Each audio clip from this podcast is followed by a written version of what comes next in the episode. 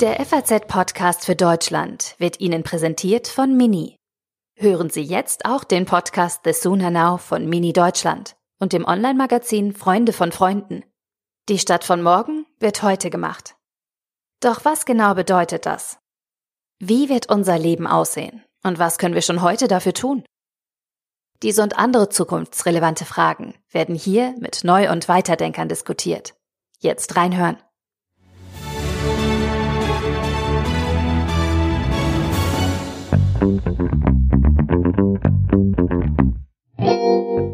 Kroatien, Italien, Griechenland, all das ist seit heute wieder drin.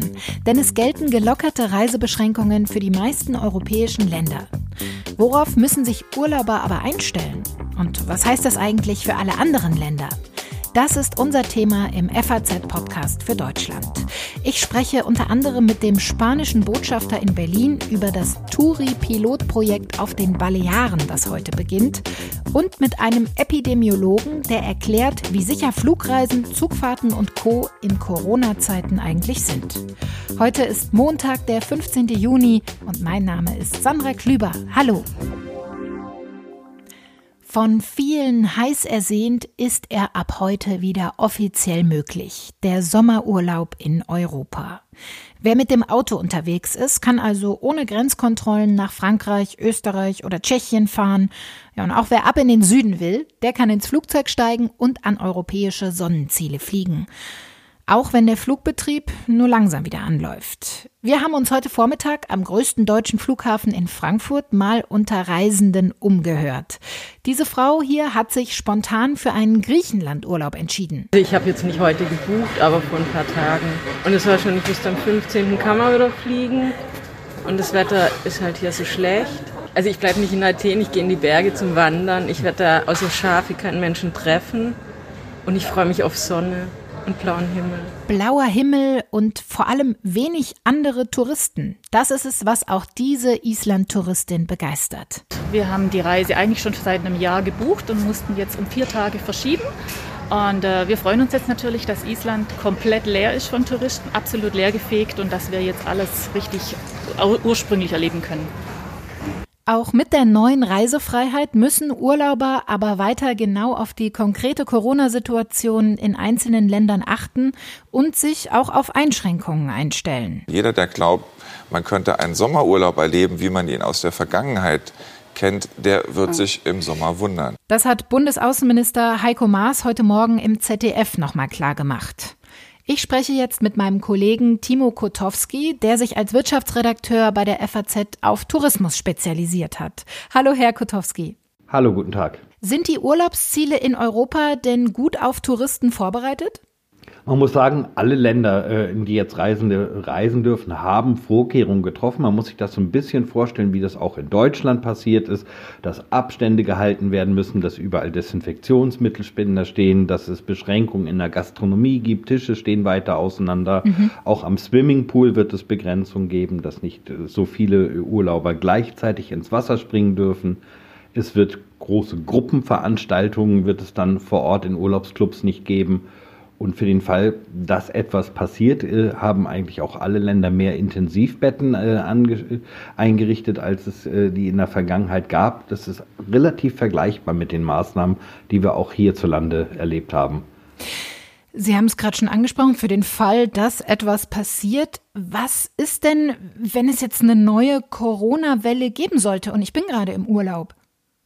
Wenn man im Urlaub ist und dann äh, zeigt sich, äh, dass man Symptome zeigt oder auch, dass man sich vor Ort erst infiziert hat, dann wird es äh, eine schwierige Frage, wie geht es denn weiter? Letztendlich werden das dann die örtlichen Gesundheitsbehörden entscheiden, wie es mit dem Urlauber weitergeht.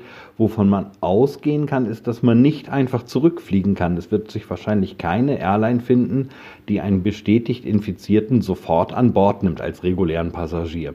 Wahrscheinlich wird man dann in, in Quarantäne müssen. Also, äh, auch das ist wieder wie in Deutschland, dass man dann äh, 14 Tage in einer Quarantäne äh, leben muss. Da haben einige Länder wie Griechenland oder Zypern spezielle Quarantänehotels eingerichtet. Die sind in diesem Jahr für reguläre Urlauber geschlossen. Da kommen dann nur die Verdachts- oder auch die bestät positiv bestätigten Fälle werden dort untergebracht. Aber man ist dann erstmal zwei Wochen dort. Das heißt, auch wenn ich nur eine Woche gebucht habe, Zypernurlaub, muss ich unter Umständen damit rechnen, dann auch dort zwei Wochen in Quarantäne zu kommen, im Fall der Fälle. Das wäre so, ja. Äh, man wäre dann äh, etwas länger äh, vor Ort. Auch wenn man schwache oder sogar gar keine Symptome zeigt, dann wäre man halt einfach nur in Quarantäne, und nicht im Krankenhaus, aber man wäre etwas länger dort. Und das führt natürlich auch zur Frage, wer bezahlt denn das? Mhm, wer genau. bezahlt denn diesen längeren Aufenthalt?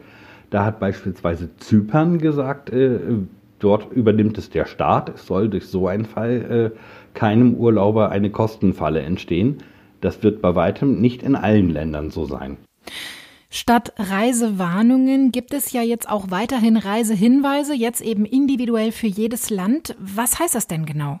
Dass es Hinweise für Reisen gibt, ist eigentlich der Regelzustand. Äh, wenn die Gefährdungslage, sei es durch Terror, durch Naturkatastrophen oder halt durch eine Pandemie besonders hoch ist, dann gibt es Reisewarnungen, wie wir das jetzt seit März äh, für die gesamte Welt äh, erlebt hatten, hatte ja das Auswärtige Amt eine globale Reisewarnung ausgesprochen. Jetzt geht man für Europa wieder einen Schritt zurück auf Reisehinweise.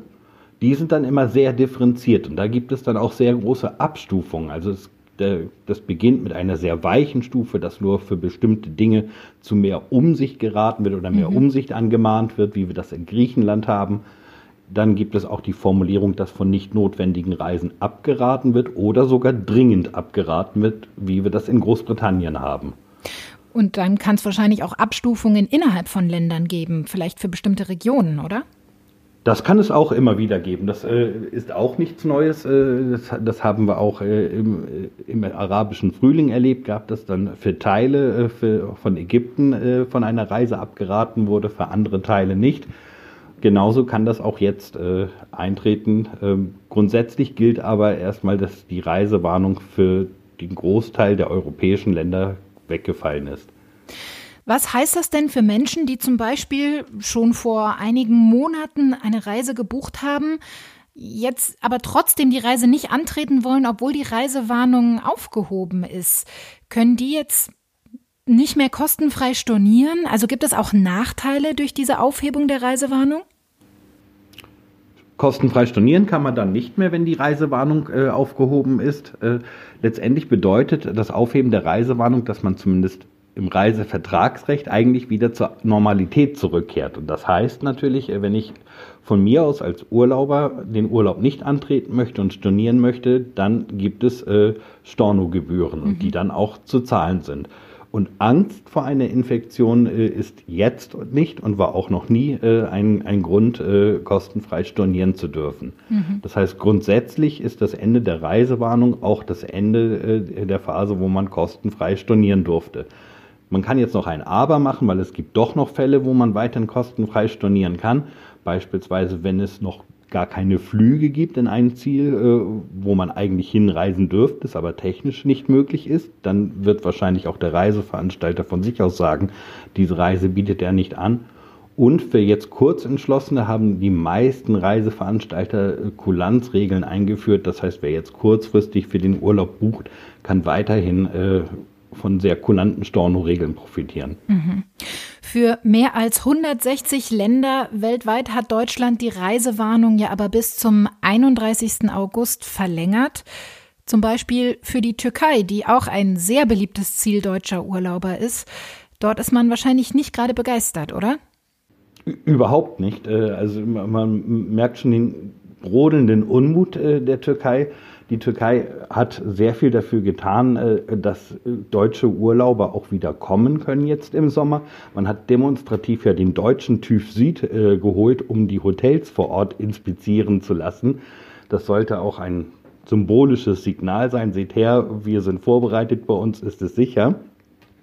Und die Türkei lebt ja traditionell von zwei Gästegruppen. Das sind die deutschen Urlauber und die russischen Urlauber. In Russland sind die Fallzahlen viel höher als in Deutschland. Das heißt, von dort werden nicht viele Urlauber kommen. Deswegen hofft man auf die deutschen Urlauber. Und es wird ja noch in diesem Monat wahrscheinlich ein telefonisches Treffen von Angela Merkel mit Präsident Erdogan geben. Äh, und äh, es gibt so die Vermutungen in der Branche, dass sich rund um dieses Treffen doch einiges tun wird, dass dann im Sommer doch noch äh, Türkei-Reisen möglich werden. Was sagen denn generell Tourismusverbände und Reiseveranstalter jetzt zu den aktuell getroffenen Regelungen, zu den Lockerungen der Reisebestimmungen? Ja, das ist so äh, Licht und Schatten. Man ist so hin und her gerissen, glaube ich, in der Reisebranche. Zum einen freut man sich natürlich, dass wieder Geschäft möglich ist, dass wieder Reisen stattfinden. Denn hätte der Sommer äh, eine weitere Stillstandsphase bedeutet, dann hätte sich schon die Frage gestellt, wie wollen denn manche Unternehmen noch überleben? Auch Unternehmen, die schon Staatshilfe bekommen haben, wie wollen die denn überleben? Das heißt, da ist jetzt äh, ein Risiko genommen, dadurch, dass Reisen wieder stattfinden können. Andererseits ist der Unmut doch schon sehr groß, dass jetzt in zahlreiche Länder Europas gereist werden darf, in Länder außerhalb Europas wiederum nicht. Obwohl und, dort äh, das Infektionsgeschehen ja zum Teil sogar noch viel besser im Griff ist als in manch europäischen Ländern. Genau, das ist der Anknüpfungspunkt der Kritik, dass es Länder gibt, die, die in den letzten Wochen null Neuinfektionen hatten. Äh, für die gilt weiterhin eine Reisewarnung, während es äh, europäische Länder mit höheren Neuinfektionen gibt, für die keine Warnung mehr gilt. Das Auswärtige Amt argumentiert dagegen, dass es nicht allein nur auf die Fallzahlen ankommt, sondern dass es auch darum geht, wie sind die Sicherheitsvorkehrungen, die Schutzvorkehrungen vor Ort, wie ist allgemein die Datengrundlage, die man aus anderen Ländern hat. Da heißt es dann immer, dass man in der EU einen besseren Überblick auch über die Datengrundlage hat als bei anderen Ländern. Was heißt das denn aber für mich als Urlauber? Also darf ich denn zum Beispiel trotzdem in ein Land reisen, in dem für, für das noch eine Reisewarnung gilt? Sie dürfen jederzeit in, in jedes Land der, der, Welt eigentlich reisen. Von deutscher Seite gibt es für kein Land der Welt ein Verbot, dorthin zu reisen. Mhm. Allerdings gibt es ja andere Länder, die dann Einreisebeschränkungen erlassen. Und es kann bei der Rückkehr dann das Problem kommen, dass man dann nicht einfach so wieder zurückkommen kann. Es scheitert wahrscheinlich eher daran, dass es keinen Flug dorthin gibt, als äh, dass äh, irgendeine deutsche Behörde einen aufhalten würde. Vielen Dank, Timo Kotowski, für das Gespräch. Dafür nicht gerne.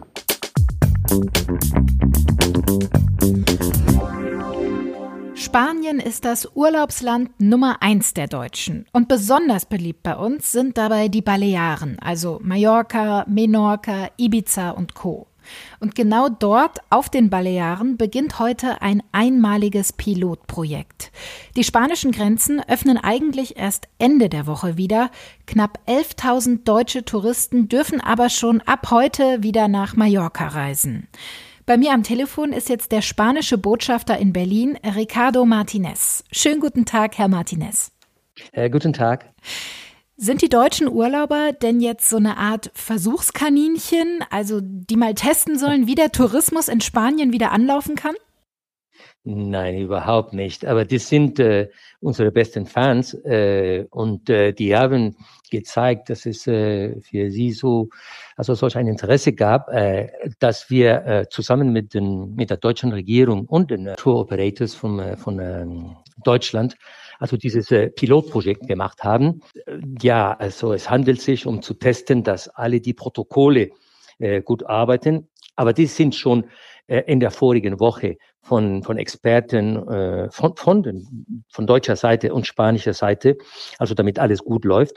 Und äh, ich muss sagen, also die, die gute Entwicklung der Gesundheitsindikatoren hat gezeigt, dass die Balearen heute einer der ersten Regionen ist, äh, wo, wo Touristen jetzt äh, kommen können. Das Risiko ist äh, sehr klein heute, aber dieses, dieses Pilotprogramm wird sehr interessant sein. Man konnte nicht einfach so auf einmal von null zu 50.000 Touristen mhm. in einer Woche kommen. Man versucht, das ganz langsam zu machen. Sie müssen auch verstehen, wir alle in Europa versuchen jetzt äh, durch diese Pandemie ein bisschen auch zu lernen. Mhm. Und wir wollen jetzt unser Tourismus modernisieren. Nicht so, so massiv, und mehr umweltfreundlich. Also wir wollen profitieren, dass wir diese Krise hatten, um jetzt äh, ein, im, im neuen Anfang mehr umweltfreundlicher zu sein und äh, alles besser kontrollieren. Wie kam es denn zu diesem Pilotprojekt? Waren Sie da auch als spanischer Botschafter an den Verhandlungen zwischen Spanien und Deutschland beteiligt? wir waren, ich würde sagen, informiert. Das war solch ein Druck von beiden Seiten. Vom spanischen touristischen Sektor, mhm. die Krise ist sehr, sehr schlimm für, für sie gewesen, und besonders in den Balearen und den Kanaren. Äh, also da gab es sehr viel Druck, dass, dass wir schon langsam öffnen könnten, weil es in den Inseln viel, viel besser war als zum Beispiel in Madrid. Mhm. Und auch von deutscher Seite. Da gab es auch sehr viel Druck. Äh, die Operatoren auch, die, die, die großen Unternehmen, äh, Tourismusunternehmen in Deutschland.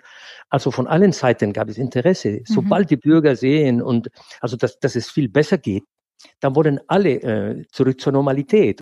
Wie muss ich mir das denn jetzt als Urlauber vorstellen, wenn ich jetzt Teil dieses Pilotprojekts bin und auf Mallorca ankomme? Wie sieht denn da das, äh, ja, der Ablauf aus, genau? Am Anfang äh, geht es nur mit bestimmten Hotels, äh, die alle die Protokolle respektieren. Die haben, die sind schon getestet, geprüft worden und äh, die sind vorbereitet. Im Flughafen wird Temperatur gemessen bei allen und äh, in den Hotels. Also äh, es wird äh, Temperaturkontrollen äh, öfters geben. Am Strand wird es auch nicht dasselbe sein. Am Strand darf man nur, mh, hm, also es ist vier Quadratmeter per, per Person oder oder mh, hm, Gruppe. Ne? also das wird alles äh, nicht so, äh, so eng sein. Und ich finde das auch gut. Für, für die Touristen, die da sind, wird es auch besser, bequemer werden, mit, mit nicht mit so vielen Leuten da zusammen zu sein. Mhm. Also es, es wird einige Kontrollen ähm, geben, aber, aber nicht, äh, nicht zu, zu viele. Also das ist ganz normal. Gesundheitskontrollen. Heute gab es zwei Flüge aus Deutschland mit Pauschalreisenden nach Mallorca, einer aus Düsseldorf und einer aus Frankfurt. Der Veranstalter TUI hat gesagt, dass die Plätze nach anderthalb Tagen ausverkauft waren. Also der Bedarf, die Nachfrage in Deutschland ist auf jeden Fall schon mal da. Aber wie wurde das Ganze denn in Spanien aufgenommen? Also selbst Spanier dürfen im Moment ja zum Beispiel noch nicht nach Mallorca reisen. Wird das auch ein Stück weit als ungerecht empfunden? Also Ungerecht nicht. Äh, man versteht, wie die Sachen jetzt in Spanien sind. Und jetzt darf man mindestens innerhalb einer autonomen äh, Region äh, reisen, zum Beispiel zwischen Inseln in Mallorca, in, in, in Baleares. Das darf man schon. Aber ja, Sie haben recht. Äh, die Bürger aus Barcelona oder Madrid dürfen noch nicht mhm. nach den Balearen äh, reisen. Sonntag, den 21. Am nächsten Sonntag, in sechs Tagen von heute, kann man, werden dann alle Spanier nach Balearen oder Kanaren schon reisen dürfen und dann auch alle Europäer aus der EU. Also das geht sehr schnell. Deswegen ist es auch sehr wichtig, dass diese Woche alles gut geht äh, und äh, alle die Protokolle jetzt mit Touristen geprüft werden und nicht nur mit, mit, äh, mit Inspekteuren oder Techniker oder Experten. Äh, und das, ich glaube, dass äh, diese Woche wird sehr wichtig sein. Alles sollte jetzt sehr gut klappen. Ja, die Deutschen reisen sehr, sehr gerne nach Spanien. Sie als Botschafter in Deutschland kennen natürlich auch die Beziehung der beiden Länder so gut wie kaum jemand. Wie wichtig, abschließend die Frage, ist es denn für beide Länder, dass der Tourismus jetzt auch wieder starten kann? Es ist wirtschaftlich sehr, sehr wichtig für beiden Seiten, nicht nur für Spanien. Für uns ist es ein 12 Prozent unser, unseres Bruttoprodukts mhm. äh, und auch unsere Arbeitsplätze. Aber für deutsche Operatoren ist es auch sehr wichtig. Äh, und es ist nicht nur wichtig wegen der Wirtschaft, sondern auch psychologisch, mhm. äh, sozial. Unsere Beziehungen, unsere Länder fühlen sich äh, ganz in der Nähe, besonders wegen des Tourismus. Äh, und ich muss auch sagen, es gibt viele spanische Touristen, die nach Deutschland kommen, besonders Berlin und Schwarzwald. Ich weiß nicht warum, aber das, äh, viele, viele Spanier kommen hier. Berlin, äh, Schwarzwald, sogar Dresden. Also mhm. Also ich weiß nicht warum, aber es gibt auch viele. Und das hilft auch sehr viel, dass unsere Beziehungen viel besser sind. Unsere, unsere hm, Völker können sich besser durch Tourismus und das, äh, das hilft auch äh, sehr viel. Das ist auch wichtig, nicht nur die wirtschaftliche Folge. Also auf allen Ebenen ist es wichtig, äh, dass jetzt diese Woche alles klappt mit dem Pilotprojekt auf Mallorca, sagt der spanische Botschafter in Berlin, Ricardo Martinez. Vielen Dank. Ich danke Ihnen. Viele Urlaubsziele, auch die Balearen, sind eigentlich nur mit dem Flugzeug zu erreichen. Ja, und da gab es in den letzten Wochen jede Menge Diskussionen rund um die Frage, wie sicher sind Flugreisen und wie groß ist die Ansteckungsgefahr im Flugzeug. Darüber will ich jetzt mit dem Infektionsepidemiologen Professor Timo Ulrichs sprechen, der jetzt am Telefon ist. Hallo, Herr Ulrichs. Hallo, ich grüße Sie. Seit heute sind die Reisebeschränkungen in Europa gelockert. Auch der Flugverkehr läuft zwar langsam, aber er läuft wieder an. Macht Sie das nervös als Epidemiologe oder blicken Sie entspannt auf die Urlaubssaison? Ähm, wenn man sich anguckt, wohin die Reisen jeweils gehen, dann kann man eigentlich relativ entspannt sein, denn es ist ja das ähm, europäische Ausland, also mhm. innerhalb der EU vor allen Dingen. Und da ist die epidemiologische Lage ja ähnlich entspannt wie bei uns. Wie sicher ist denn Fliegen? Die Fluggesellschaften, die versuchen ja gerade mit allen Mitteln Sorgen aus dem Weg zu räumen. Naja, also Sie müssen immer sehen, es handelt sich um einen sehr engen Luftraum, den man da mit vielen Personen teilen muss. Mhm. Und da kann es eben sein, dass dann, ähm, wenn jemand hustet, dass man dann eben äh, virenhaltige Tröpfchen doch einatmet. Also allen Beteuerungen zum Trotz, dass das dann sehr schnell abgesaugt werden wird. Aber es ist ja so, dass dann auch ähm, bei einem vollbesetzten Flugzeug durchaus nicht immer ein laminarer Luftstrom gewährleistet ist, der das dann also schnell wieder in die Umweltanlage bringt, sondern es ist, äh, stehen Tröpfchen in der Luft und die können eingeatmet werden. Deswegen ist das mit der Maskenpflicht schon eine sinnvolle Sache. Lufthansa-Chef Carsten Spohr, der hat in einem Interview mit der FAZ gesagt, jeder, der Angst vor Corona hat, solle mehr fliegen, weil die Luft im Flugzeug eben so gut gefiltert wird. Stimmt das denn? Das habe ich jetzt noch nicht gehört, aber das ist ja interessant, eine, eine interessante Einlassung. Also ähm, das Fliegen beginnt ja nicht im Flugzeug, wenn diese Umweltanlage an ist, mhm. sondern schon sehr viel weiter davor. Und zwar schon im Flughafengebäude, wo man durch diese ganzen Prozeduren durchgehen muss. Und da ist es so, ähm, dass da schon die Probleme anfangen, wenn es nicht ein ordentliches Wegeleit- und Hygienekonzept gibt. Denn äh, wenn Schalter parallel offen sind und sich davor Schlangen bilden, dann kommen die Menschen einer schon ziemlich nahe, was man ja eigentlich auch verhindern möchte.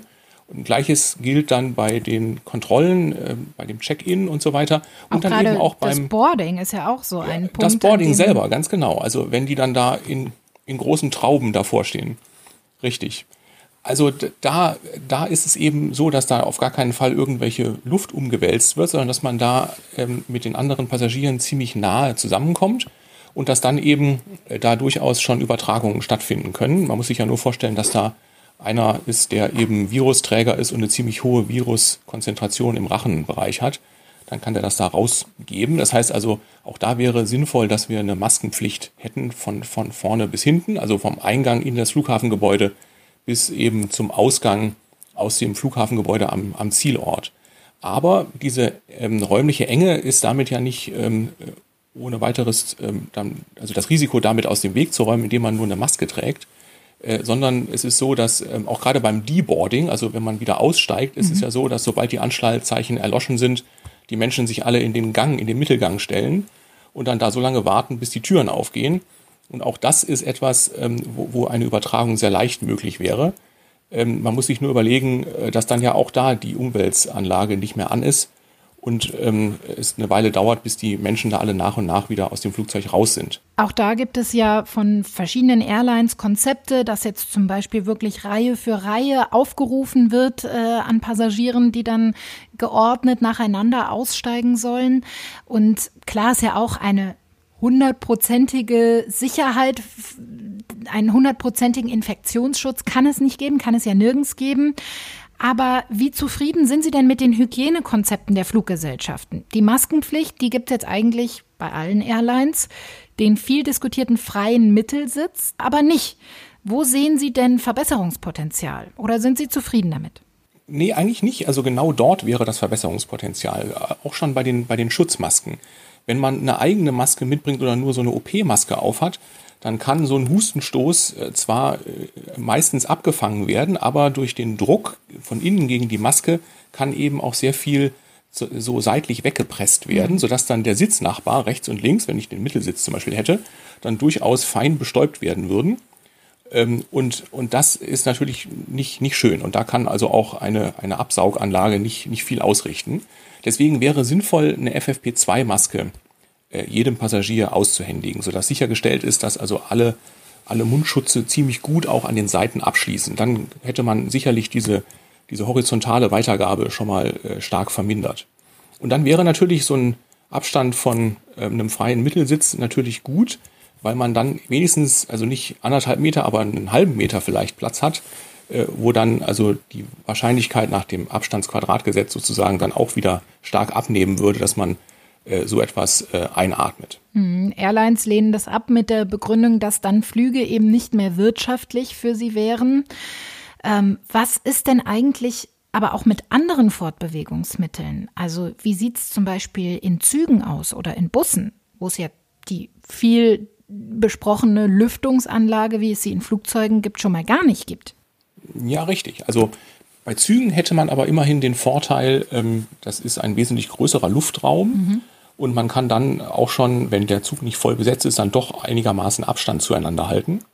Schwieriger wird es bei, bei so äh, Bussen, die über Land fahren. Äh, wenn der bis auf den letzten Platz voll ist, so ein Bus, dann, dann kann es da natürlich auch sein, dass, ähm, dass da eine Weitergabe möglich ist, weil man eben diese Abstände nicht einhalten kann. Auch die Frage der, der Pausen und der Durch, Durchlüftung des Busses, das wäre auch nochmal ganz wichtig. Also, dass man ähm, da nutzt, was man eben beim Flugzeug nicht machen kann, dass man ähm, also sozusagen alles komplett durchlüftet. Deswegen muss man sich ja beim Flugzeug auf diese guten HEPA-Filter verlassen können. Äh, aber selbst wenn die im Flugzeug gut filtern, dann ist eben immer noch die Frage der Verwirbelungen und eben der, der Dauer eines solchen Fluges eine, eine Frage. Also wie, wie, wie lange man eben zusammensitzt und also dann eben auch in räumlicher Nähe möglicherweise zu einem Virusträger sich befindet.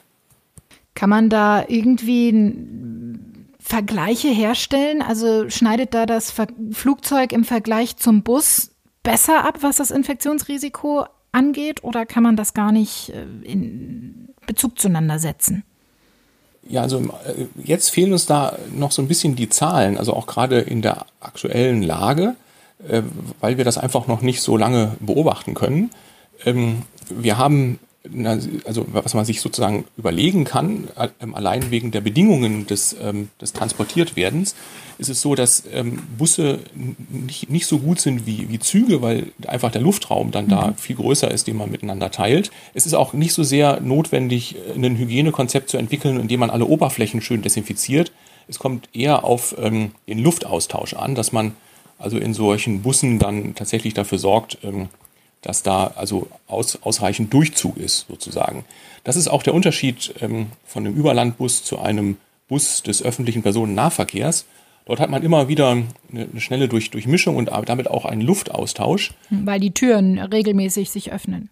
Genau, und mhm. auch Verweilzeiten, die einfach ähm, wesentlich ähm, kürzer sind als in so einer längeren Fahrt. Mhm. Haben Sie denn einen Sommerurlaub geplant dieses Jahr? Ja, allerdings ähm, wäre das eine, eine Radwanderung. Mhm. Und, und um, um zum Zielort zu kommen, müssten wir mit dem Zug fahren. Und da hoffen wir, dass das einigermaßen gut über die Bühne geht, dass also Fahrräder und Personen da gut transportiert werden können. Da drücke ich Ihnen die Daumen und danke Ihnen ganz herzlich für das Gespräch. Ja, sehr gerne. So ein Radurlaub ist wahrscheinlich nicht nur aus epidemiologischer Sicht eine gute Idee, sondern insgesamt für die Gesundheit. Ja, und damit sind wir am Ende der heutigen Folge angekommen. Bewerten Sie uns sehr gerne in der Apple Podcast App. Ich freue mich wie immer, wenn Sie auch morgen wieder mit dabei sind, denn dann sieht die Welt vielleicht schon wieder anders aus.